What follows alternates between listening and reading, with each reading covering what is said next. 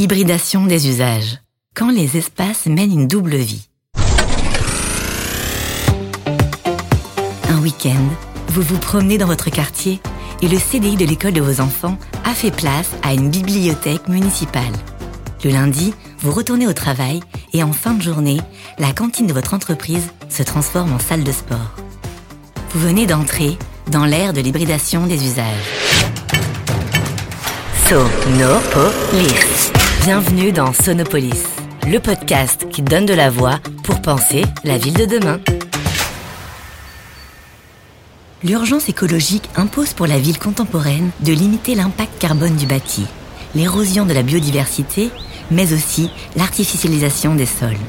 En effet, quarante-deux pour cent de cette dernière est due aux bâtiments, quand les routes, malgré la pollution qu'elles engendrent, en représentent vingt-huit pour cent. Alors comment réussir à conserver nos infrastructures et nos modes de vie tout en réduisant l'étalement urbain ? Gagner de l'espace semble être la solution. Jusqu'ici, les bâtiments et les espaces étaient conçus pour un usage précis. Mais quid de ces bureaux vides le week-end ? De ces parkings que l'on n'utilise qu'en journée ? Ou même de nos logements que nous occupions jusqu'ici que très peu ? Et si on leur offrait une double, voire triple vie ? Non pas l'une après l'autre, mais en même temps. Il nous faut alors réconcilier les temporalités en favorisant dans un même lieu la multiplicité des usages à des moments différents. Hybrider les usages d'un même espace permet de l'exploiter au maximum de ses capacités. Cette démarche pour une ville plus responsable, en adéquation avec la mutation des modes de vie, qui maîtrise la mobilité et rationalise l'étalement urbain, nécessite de penser des bâtiments modulables dès le départ. Une modularité qui implique des changements dans la manière de concevoir, de construire ou de réhabiliter les bâtiments. C'est un travail coopératif important qui s'enclenche. Une réflexion globale sur le cycle de vie et sur le partage de la valeur. De fait, construire un bâtiment hybride coûte plus cher et sa rentabilité doit être envisagée dans une démarche à long terme, car les gains issus de l'optimisation compenseront largement ces surcoûts. En effet, un bâtiment hybride, notamment quand il s'agit d'un bâtiment d'entreprise, va permettre de créer de la valeur là où il n'y en avait pas, les soirs et les week-ends par exemple. Si les espaces de coworking font légion dans le domaine, les formes que peut prendre l'hybridation des usages dans un même espace sont par définition presque infinies. On voit alors des cantines se transformer en restaurants le soir, une salle de réunion en salle de sport.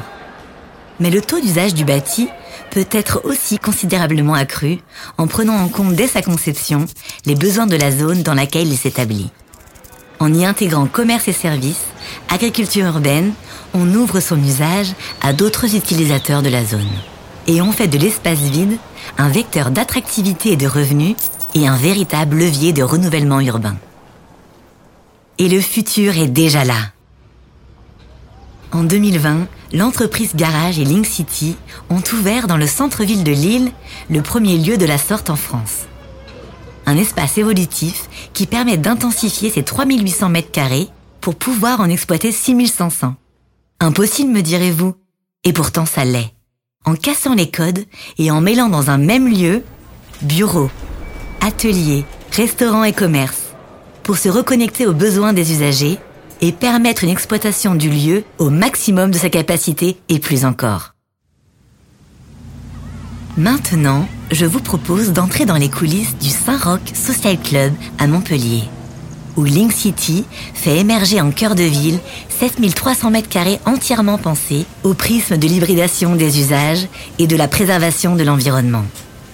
Coworking, hébergement hybride, co-living, restauration, mais aussi tiers-lieux de détente ouverts à tous, services et agriculture urbaine y sont rassemblés.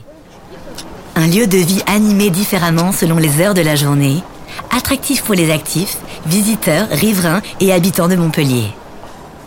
Au-delà de répondre aux nouveaux besoins, ce lieu innovant qui verra le jour en deux mille vingt-trois sera à l'initiative de nouvelles manières de vivre et de travailler dans une démarche de créativité. Et cela ne fait que commencer. Aujourd'hui, le futur de nos villes et de nos bâtiments urbains passera par le développement de lieux hybrides, aux usages intensifiés et multiples selon les jours de la semaine ou heures de la journée.